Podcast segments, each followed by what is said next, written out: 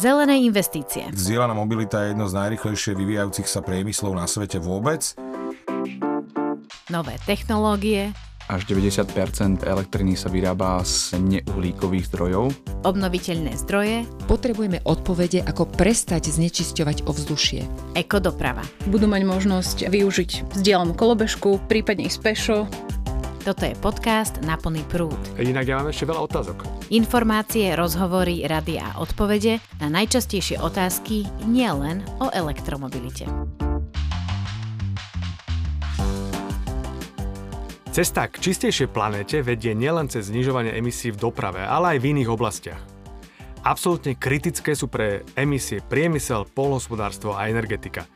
Dnes som pozval do nášho podcastu klimatickú aktivistku Luciu Sabovú. Ja som Patrik Kryžanský zo Slovenskej asociácie pre elektromobilitu.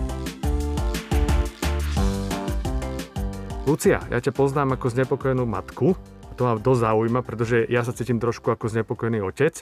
Okrem toho, že si aj znepokojená, ale ešte aj iné veci robíš v svojom živote. Minimálne si bola pri zrode Slovenskej klimatickej koalície. Je to tak? Áno, ja som znepokojená a zároveň robím aj iné veci. A čo sú to za živote.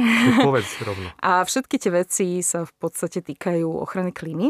Ja som dlhé roky pracovala pre Greenpeace Slovensko a vlastne po narodení mojich e, detí som sa nejak tak ešte zmobilizovala smerom k tomu, čo nazývame hnutie. Takže sme sa dali dokopy rôzne druhy žien a vznikla vlastne organizácia Znepokojené matky, ktorá je väčšinovo robená dobrovoľnícky a keby som bol znepokojený otec, tak ma zoberiete medzi Jasné, seba? bereme otcov, detkov, uh, aj škrečkov. Tak, takže a... nie, nie je to iba o matkách. Dobre, to som rád. Nie, lebo... nie je to iba o matkách. My sme nechceli názov, ktorý bude iba o matkách, ale to nejak tak spontánne vzniklo a v zásade sme väčšinou matky, ale bereme všetkých. Vy sa snažíte vyhlásiť alebo presadiť vyhlásenie stavu klimatickej núdze. Teda nielen vy, ale pridali ste sa k tomu. Skúsme to poslucháčovi vysvetliť, že prečo vlastne takéto niečo potrebujeme. Aby som bola úplne úprimná, mne je vlastne jedno, že či to bude vyhlásenie stavu klimatickej núdze, či to bude nejaký súbor aktivít, e, stratégií alebo krokov, ktoré musíme urobiť k tomu, aby sme dosiahli uhlíkovú neutralitu do nejakého času. Podľa mňa, čo na Slovensku potrebujeme, je plán toho, ako chceme tú uhlíkovú neutralitu dosiahnuť. A či to urobíme cez vyhlásenie stavu klimatickej núdze, či to urobíme cez nejaký iný spôsob, ktorý bude obsahovať dostatočné kroky k tomu, aby sme sa posunuli ďalej, tak pre mňa je to už v dnešnej dobe jedno. My sme ešte pred dvomi rokmi ako keby žiadali vyhlásenie klimatickej núdze, hlavne kvôli tomu, že sme cítili potrebu, že politici by si mali ako keby uvedomiť ten problém, že by mali ukázať, že ho vnímajú, lebo v tom čase ešte to nebolo také silné pre nich. Dnes si myslím, že sme sa posunuli Vyhlasme stav klimatickej núdze, ktorý bude obsahovať konkrétne veci, ktoré sa majú stať, čiže konkrétne kroky. A správme si ako Slovensko konečne nejaký plán a víziu, ktorý bude aktuálny, ktorý bude hovoriť o tom, ako to chceme dosiahnuť čo vieme, čo nevieme, čo vieme urobiť teraz, čo vieme urobiť neskôr, koľko nás to bude stáť, do čoho máme dať investície, do čo si musia ľudia zabezpečiť sami. No normálne, že plán, ktorý nám povie, ako to spravíme. Počkaj, ale my taký plán nemáme, lebo však bavíme sa o vlastne pláne pre dosiahnutie uhlíkovej neutrality do roku 2050, teda to hovoríme, že by sme mali mať.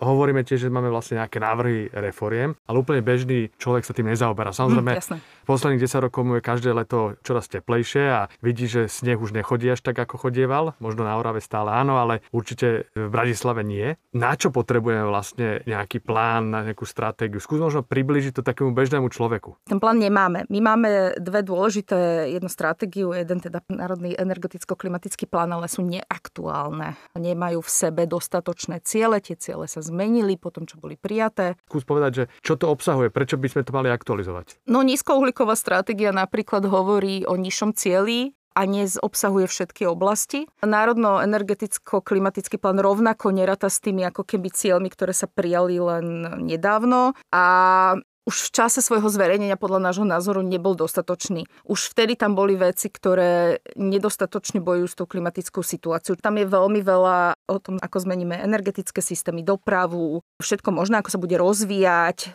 plán aj nejakého rozvoja v tomto smere, ale ten obsah nie je jednoznačne dostatočný. Inak za mňa je mu chýba nejaká ambícia, pretože keď sa pozrieme na obnoviteľné zdroje, chceme aspoň deklaratívne vyrábať najmä energiu z obnoviteľných zdrojov, ale v tom pláne sme takí akože trošku ako horno-uhorsko ambiciózni. To znamená, že tak sme zalezení niekde pod pecou alebo pri peci a No. mohli by sme byť oveľa viac. To je napríklad, ako to vidím ja. Nie len v tom, keď sa tam pozrieme, koľko sa tam plánuje investovať do individuálnej dopravy a koľko sa tam plánuje investovať do vlakovej dopravy, tak ten rozdiel je tak markantný, že rozumieme potom, prečo nám horia vlaky, alebo sa rušia, alebo nefungujú, pretože proste to je zaznávaná oblasť, ktorá sa absolútne nerozvíja a pritom ľudia by ju využívali.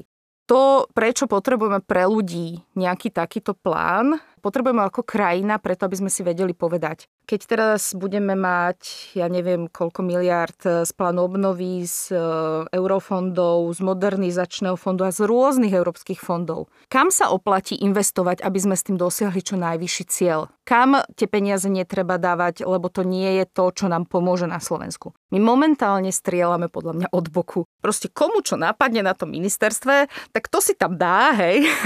A to nie je ničím zdôvodnené poriadne. Ako sú tam aj dobré návrhy, samozrejme, sú tam, ale, ale nie je to domyslené. Nie je to na základe toho, že by niekto povedal, že sem potrebujeme investovať 500 miliónov, lebo to nám spôsobí úbytok emisí o toľko to a je to dobrá investícia, lebo táto oblasť nebude vedieť si to zabezpečiť finančne sama. Hej, sú oblasti, ktoré to vedia zvládnuť finančne sami, sú oblasti, ktoré to nevedia zvládnuť finančne sami a potrebujeme im dať dotácie. A toto my si musíme povedať, čo to kde je, aspoň nejak výhľadovo si povedať, ako chceme smerovať a potom v najbližšej dobe, že čo vieme urobiť rýchlo, čo pomalšie, kam investujeme napríklad financie, ktoré máme, aby sme ich len tak ako keby nezahadzovali a aby sme nakoniec neskončili s tým, že my vymieňame miliardy eur na niečo, čo nebude mať dostatočný efekt. Ja možno ešte sa vrátim k tomu znepokojeniu tých matiek, lebo ja si dovolím citovať to, čo ste povedali. Dosť bolo prázdnych slubov je úplne zbytočné, ak politici vysvedcujú Bratislavský hrad na zeleno a oháňajú sa zelenými frázami, pokiaľ nevidíme jasné kroky a konkrétne riešenia. O tom, že jasné kroky a riešenia nám chýbajú, podľa teba, to sme teraz hovorili, ale ja sa ešte pozriem na inú vec. Nechýba nám aj leadership v tejto krajine? Ja mám na toto taký iný názor ako asi väčšina ľudí. Potrebujeme ako spoločnosť si uvedomiť, že my všetci by sme to mali viesť. Že to nie je o tom, že nás niekto povede za ruku, ale že musíme sa pridať. Že z každej strany spoločnosti jednoducho potrebujeme sa zamyslieť nad tým, ako vieme pomôcť. V tomto momente by som bola veľmi rada, keby sme mali viacerých silnejších lídrov, ktorí budú zodpovedne a odvážne komunikovať klimatickú krízu a jej riešenia. Aj nielen hovoriť tie vzletné vety, ale začať hovoriť o tom, čo treba robiť. Vy ste sa teraz stretli aj s podpredsedom Európskej komisie Francom Timmermansom, ktorý je vlastne tým lídrom v Európskej únii a keďže je výkonným podpredsedom, tak on má na starosti aj Green Deal. Ak si ja pozriem na to, ako fungujú Holandiania, on je konkrétne Holandian, ak sa nemýlim, alebo aj Švédi, ale aj Nemci a dokonca už aj Francúzi.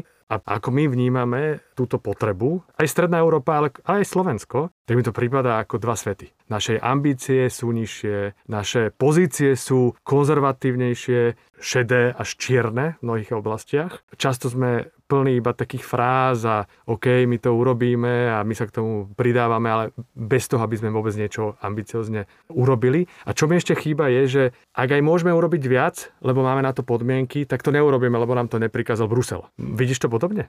V prvom rade ja mám silnú potrebu vždy, keď sa bavíme o tejto téme, povedať, že nám Brusel v podstate nič neprikazuje. Hej. To si volia tí naši predsedovia vlády, tí naši ministri tam na stretnutiach. Komisia niečo navrhne, samozrejme rozhodne o nejakom smerovaní, ktorým chce ísť, má nejaký plán, to je ten, napríklad zelená dohoda. Ale potom následne sú to jednotlivé štáty, ktoré to nakoniec musia schváliť. A to je aj Slovensko. Tam má Slovensko, napriek tomu, že sa tvárime, my sme malá krajina, my nič nezmôžeme, my tam vieme mať ako svoju silu a už párkrát sme tam dokázali urobiť aj dobré veci, aj šarapatu. A áno, žiaľ, ako keby historicky, ja si myslím, že v týchto klimaticko-ochranárskych veciach nehrávame vždy tú pozitívnu úlohu. My veľakrát máme tie deklarácie, ale potom niekam ideme a zahlasujeme za niečo, čo je pre bežného človeka komplikované, ťažko vysvetliteľné, ale ide proti tým deklaráciám. Čiže v konečnom dôsledku zhoršujeme veľakrát tie pozície.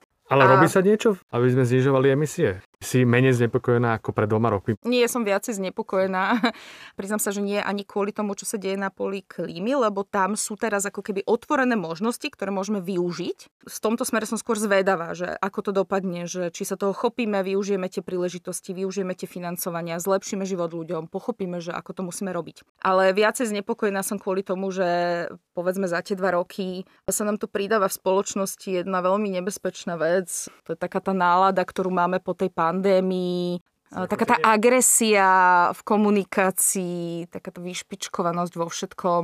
Mám obavy z toho, kam sa ako spoločnosť uberáme, pretože si myslím, že také závažné problémy, ako je klimatická zmena, dokážeme riešiť len v zdravej demokratickej spoločnosti. A keď tam nebudú fungovať tie základné princípy, bude to veľmi náročné aj neskôr, keď sa začnú diať väčšie dopady klimatickej zmeny.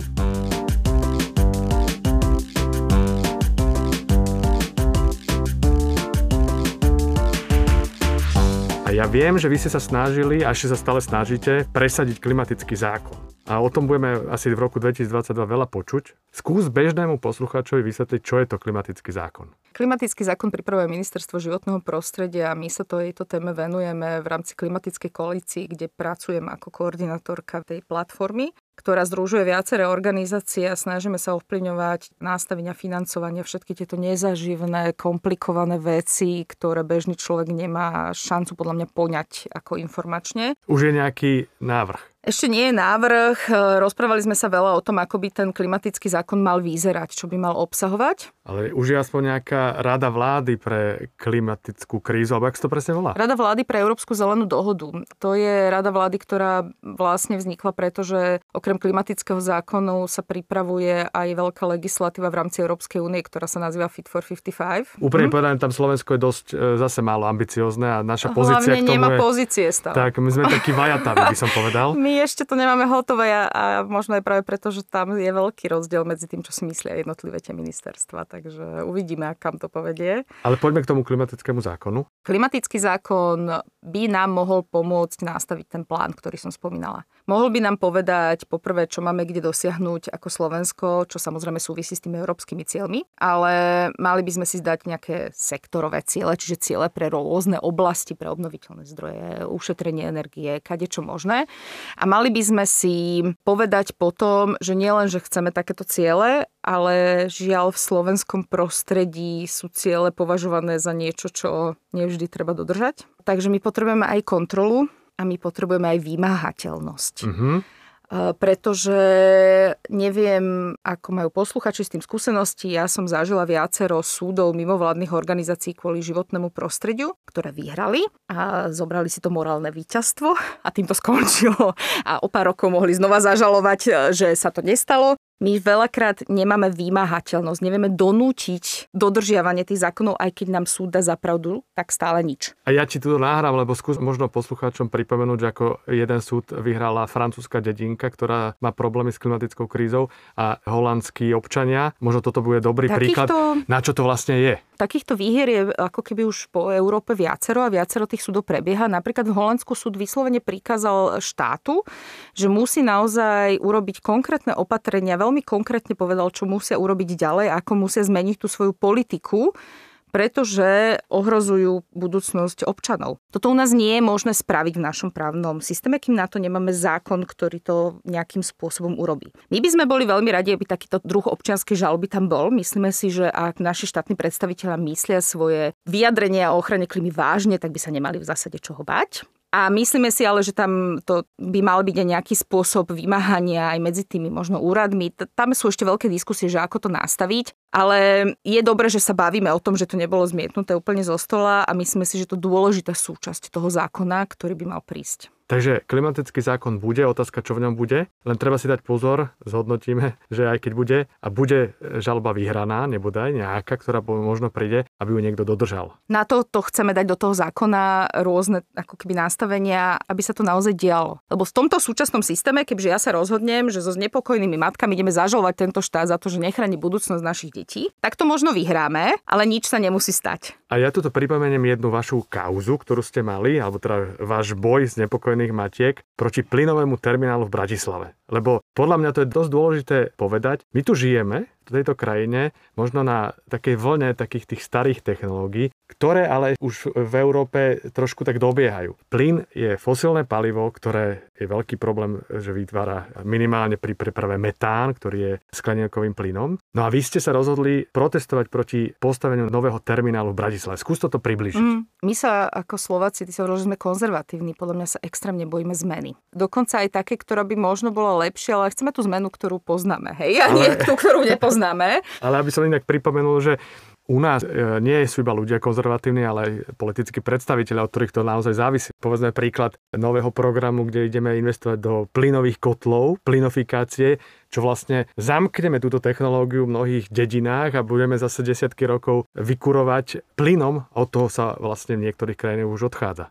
Plyn je prechodné palivo, to znamená, že my potrebujeme opäť plán na to, ako sa postupne toho plynu zbavíme. Ak vytvárame projekty, ako je LNG terminál, ktoré z rôznych pohľadov nedávajú vôbec zmysel, plynové terminály sa nebudujú na 10 rokov, na 15. To sa buduje na oveľa dlhšie. A to ešte sme na začiatku toho procesu, čiže to sa bavíme o ďaleko, ďaleko dopredu. A my sa uzamykame v tej technológii. My musíme vedieť, koľko toho máme, čo vieme ako nahradiť, kde to ešte nevieme a musí to počkať na neskôr, kde čakáme na nejaké novšie technológie, ktoré sa rozvíjajú.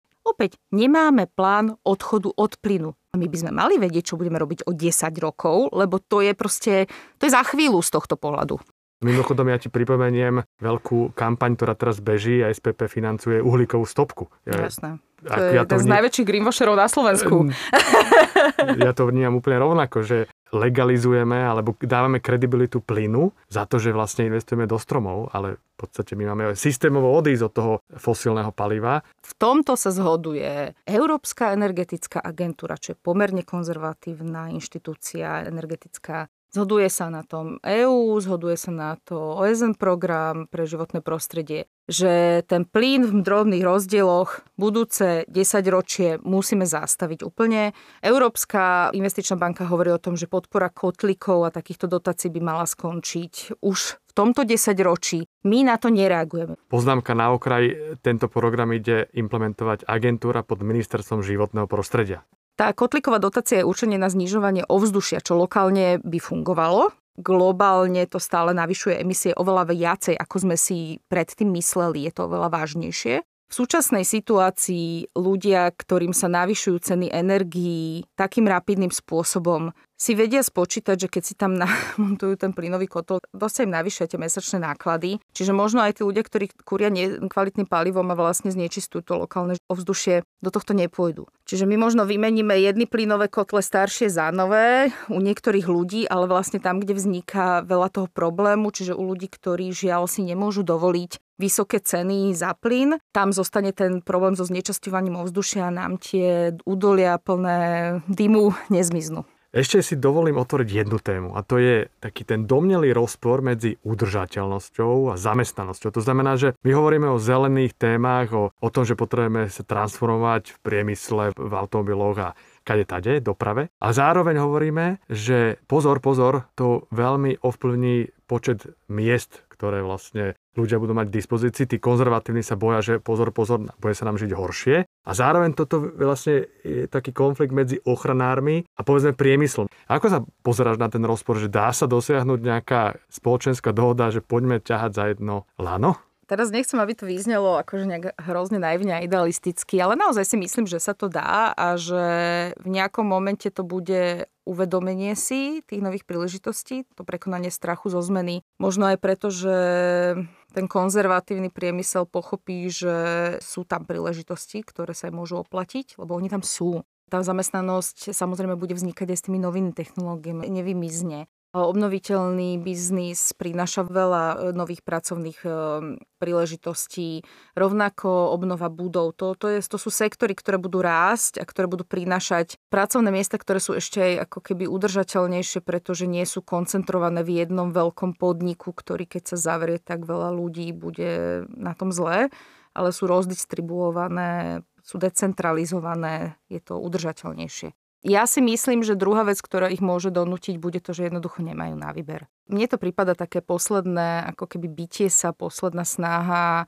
udržať ten stav na tom, aký bol, ale ten svet ide dopredu. Mobilita sa zmení. Nedá sa to zastaviť. Obnoviteľné zdroje prichádzajú. To, že my strkáme tú hlavu do piesku a tvárime sa, že sa to nedeje, nám bude len na škodu. Čiže ten, kto pochopí to teraz a pohne sa dopredu, namiesto toho, aby dúbkal na tom mieste a zúrivo kričal, že nie, nie, my to potrebujeme tak, ako to bolo, tento vyhrá z biznisového pohľadu, podľa môjho názoru. A my vieme, keď sa pozeráme naozaj na tie medzinárodné konferencie, aj vyjadrenia, to je nezvratiteľný smer, ktorým sa už uberáme a teraz je na nás, či to urobíme dostatočne rýchlo alebo pomaly, či to dobre nastavíme. A keď s tým budeme do nekonečna bojovať, tak zmeškame tú príležitosť to nastaviť dobre a áno, môže nám to priniesť aj nejaké negatívne dôsledky. A najmä na tej sociálnej oblasti, a tam si musíme dávať veľký pozor a tam by aj naša vláda mala teraz ako upriamiť svoju pozornosť, neškatulkovať to tak, ako sme zvyknutí na tie jednotlivé rezorty a hľadať tie riešenia, ktoré pomáhajú viacerým cieľom a tak sa dá ako keby posunúť tá slovenská spoločnosť a dá sa nám pomôcť. Uvidíme, či to zmeškáme alebo nie. Dnes som sa rozprával s klimatickou aktivistkou Luciou Sabovou. Môžete si nás vypočuť na platformách Apple, Spotify, Google a SoundCloud. Vaše otázky a pripomienky píšte na mail krizanskyzavinaceva.sk alebo nechajte odkaz na Facebooku pod statusom s dnešnou reláciou. Tento podcast vznikol ako iniciatíva Slovenskej asociácie pre elektromobilitu. Produkcia strich podcastu Katarína Urban-Richterová a Oksana Ferancová. Ja som Patrik Kryžanský a želám vám šťastnú jazdu na plný prúd. Základ je hemžica, to mi vždy vyčítajú. Že ja sa hemžím, no, som sa zakoktal.